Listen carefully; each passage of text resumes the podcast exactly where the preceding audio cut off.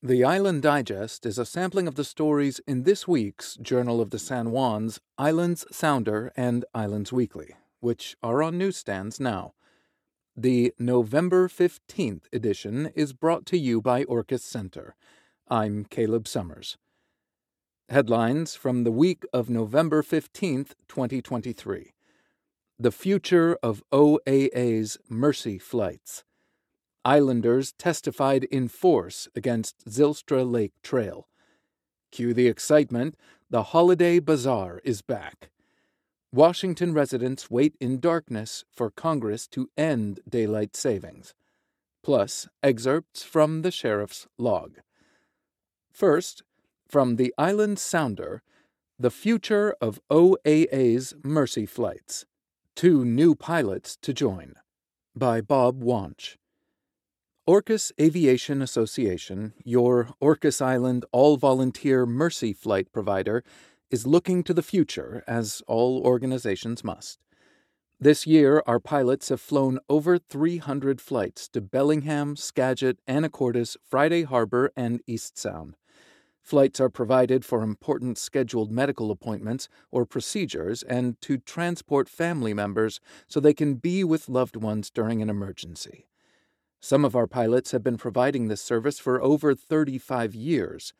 Last year, we celebrated Gil Blynn's 1000th Mercy flight, and Gil and others haven't slowed down.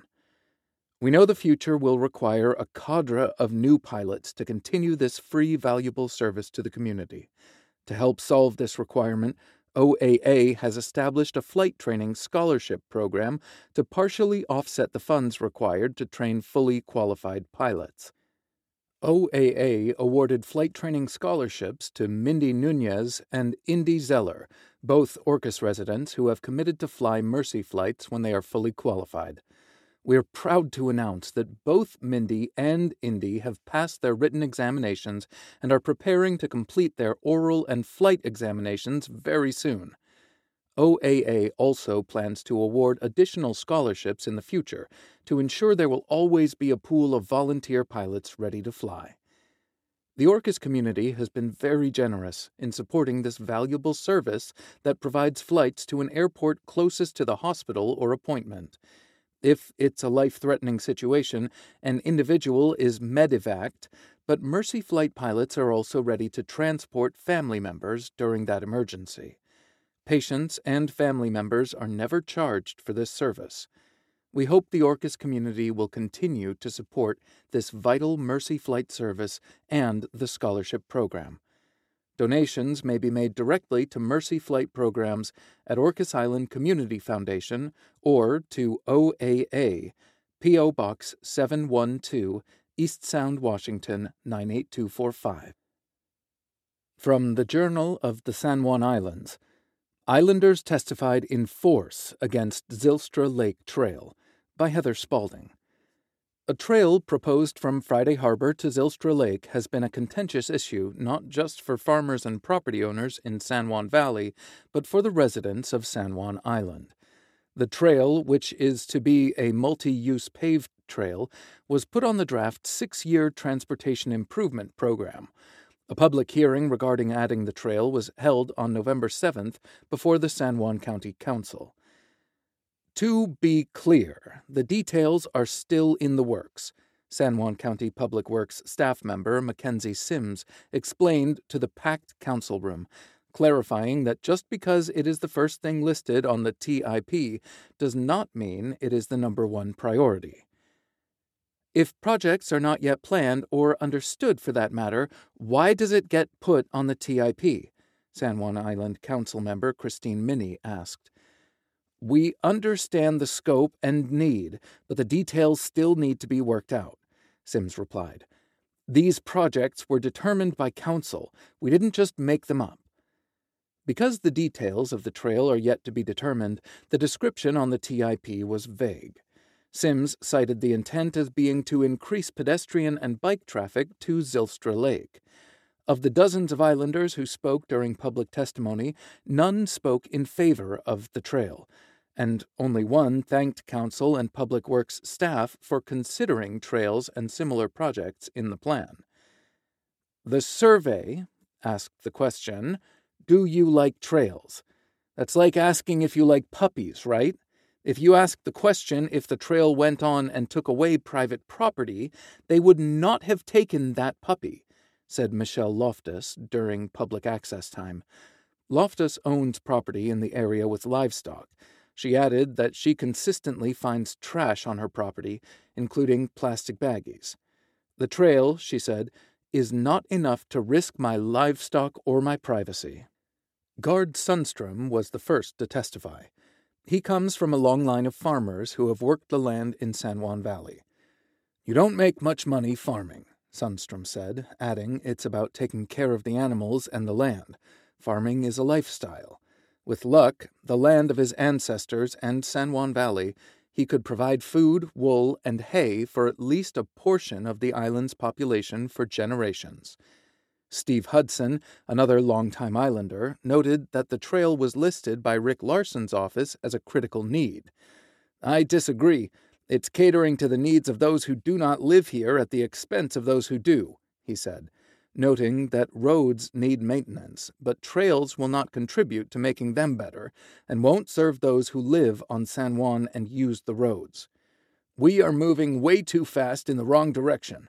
We don't want to be Martha's Vineyard. We want to be San Juan Island. If you look at your guiding principles, you will see that preserving the nature and culture of the island is a priority, and serving the citizens is part of your oath of office, Hudson said in closing. Becky Sundstrom Shanks, who also stems a generation of island farmers, read a letter from her cousin, Betsy Sundstrom. Betsy lives in the vicinity of the proposed trail. Is it the best idea? she asked in her letter. I love and appreciate the Zylstra Lake Land Bank Trail, but it is not one tourists come to experience, in my opinion. It will disturb historic farmland and possibly take out incredible long standing fir trees, trees that have stood strong since the 1800s. Historic farmlands are being traded for tourism, it seems, she added. Lisa Crosby Gard stated she was born down the road from the current county legislative building. Her family has lived and farmed the island for generations. I am concerned about the environmental impact of a 10 foot wide paved trail, she said, noting that transparency has also been an issue. One minute we are hearing it is going by the road, the next there are rumors it will go through the valley. My guess is you are going to try to go through the Preservation Trust and Land Bank land because that will be easier. Have you looked at what Dodie and Ernie Gann asked for? They asked for preservation for agriculture. Crosby Gard also stated that she was concerned for her livestock and wondered what might happen if e bikes or dogs came through their pastures. By asking for this trail, you are telling farmers you don't want us she said, ending her testimony. San Juan Islander Steve Ulvi began by saying it was good to see everyone, and that people being engaged and the council listening to their testimony is how the process is supposed to work. I'm a trails guy, he said, adding that he also likes farms, appreciates and respects multi generational farming families, and has a planning background. But this trail is flawed. It said it would be done in a road corridor, but the plans have not been consistent. This idea has way too much baggage and it's confusing. Ulvi concluded by encouraging council members to think hard about including it in the TIP. Marilyn O'Connor objected to the inclusion of the trail as well. Before, there would have been workshops with the public and the project would be carefully described and communicated to the public, she said. Rather than a trail, O'Connor suggested reducing speed in areas heavily used by bikes to improve safety. Two thoughts occur to me as I listen to the comments. We have a responsibility to preserve our historic farmland and our agricultural history on this island. Having a trail going down through it is like suburbia and is not what this island needs, Emily Gaiman, retired Friday Harbor High School guidance counselor, said. While many towns have been overwhelmed by tourism, growth, and sprawl, Friday Harbor has done well to preserve the boundary between the town and country, she added. Gaiman also wondered if a bridge would need to be built over wetlands near the PeaceHealth Peace Island Medical Center and what that would look like. The trail would be an intrusion to the people who have lived there for generations, she concluded. The county council members asked a few questions of Huntemer and the trail project coordinator, Grant Carlton. In the end, they decided to postpone further deliberations to November 27th. I want to make it clear that I hear you. You are my people, Minney said. While extending this a little longer seems painful, I want to walk into this more educated and absorb everything we heard today and probably be hearing for the next two weeks. From the Islands Weekly, cue the excitement. The holiday bazaar is back. Cue the excitement. The holiday bazaar is just around the corner. Join us on Saturday, November 25th from 10 a.m. to 3 p.m. at the Lopez School Gym and other common spaces for a holiday extravaganza filled with fantastic goods, delightful experiences, and tasty treats. Best of all, a portion of the proceeds from this event supports both the Lopez Children's Center and our local economy. You'll find three convenient cashier stations inside the gym ready to accept cash, checks, and credit cards, ensuring a smooth shopping experience as you explore artisanal gifts and goodies. As always, we have a diverse lineup of talented local vendors showcasing their unique, handcrafted creations. Plus, it's worth noting that 15% of every vendor sale goes towards supporting the well being of the Children's Center. Your support truly makes a positive impact. If you're a vendor or know someone who'd like to participate, we still have space available. Get in touch with us at lopezbazaar at gmail.com. Don't forget to secure your raffle tickets. This year, the prizes are truly outstanding. You could win a most coveted load of gravel, garden enriching compost, stunning artworks by local talents, and gift certificates to Roche Harbor, the Islander Resort and Marina, Ursa Minor, Ship Supply, and more. The more tickets you grab, the better your chances of scoring these fantastic prizes, so don't hold back. Plus, all the proceeds from raffle ticket sales directly support the Children's Center. You can also snag your tickets at Lopez Village Market, Isabel's Espresso, and Sunset Builders Supply on the weekends leading up to the event. And, of course, we're open to donations if anyone feels like contributing to the excitement. This cherished island tradition is all about supporting our beloved Lopez institution and celebrating the creativity of our local community. The funds raised at the Holiday Bazaar contribute significantly to the Lopez Children's Center covering operating costs, providing scholarships to families in need, and enhancing our classrooms. Mark your calendars, and let's make this year's bazaar a memorable one. Washington residents wait in darkness for Congress to end daylight savings by Isabel Ashley. The time of year to fall back an hour has arrived, as daylight savings comes to an end. Although the Washington Senate passed a bill in 2019 to remain permanently in daylight savings time, meaning Washington residents would no longer change the clocks twice a year, approval from Congress is needed for such a shift. Daylight savings time was first introduced in the U.S. in 1918 with the Standard Time Act which was created to cut energy costs in World War I.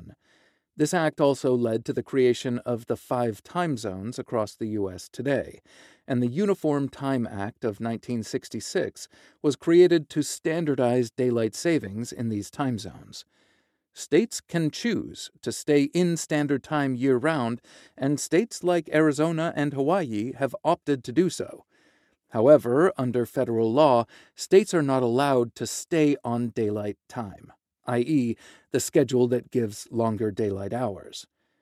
In March 2022, the U.S. Senate passed the Sunshine Protection Act of 2021, which would have accomplished the Washington legislature's original goal of permanent daylight savings time starting on November 5, 2023, had it been approved by the House and the President. Clearly, this has not happened. The bill has been stalled in the House since March 2022. Most sources did not elaborate on the reason for the delay. and some speculate that lobbyists have become involved with the issue.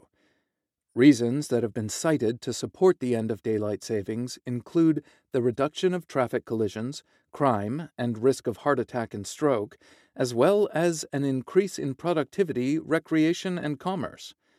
For now, Washington residents and the rest of the country will have to wait until daylight savings time starts again on March 10th, 2024.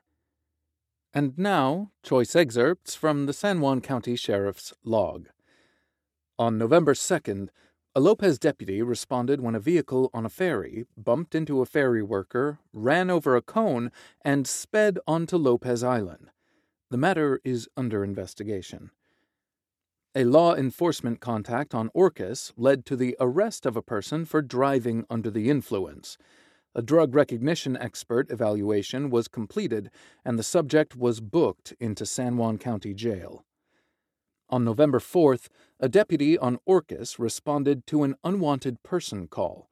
While en route, the suspect was seen driving away from the scene.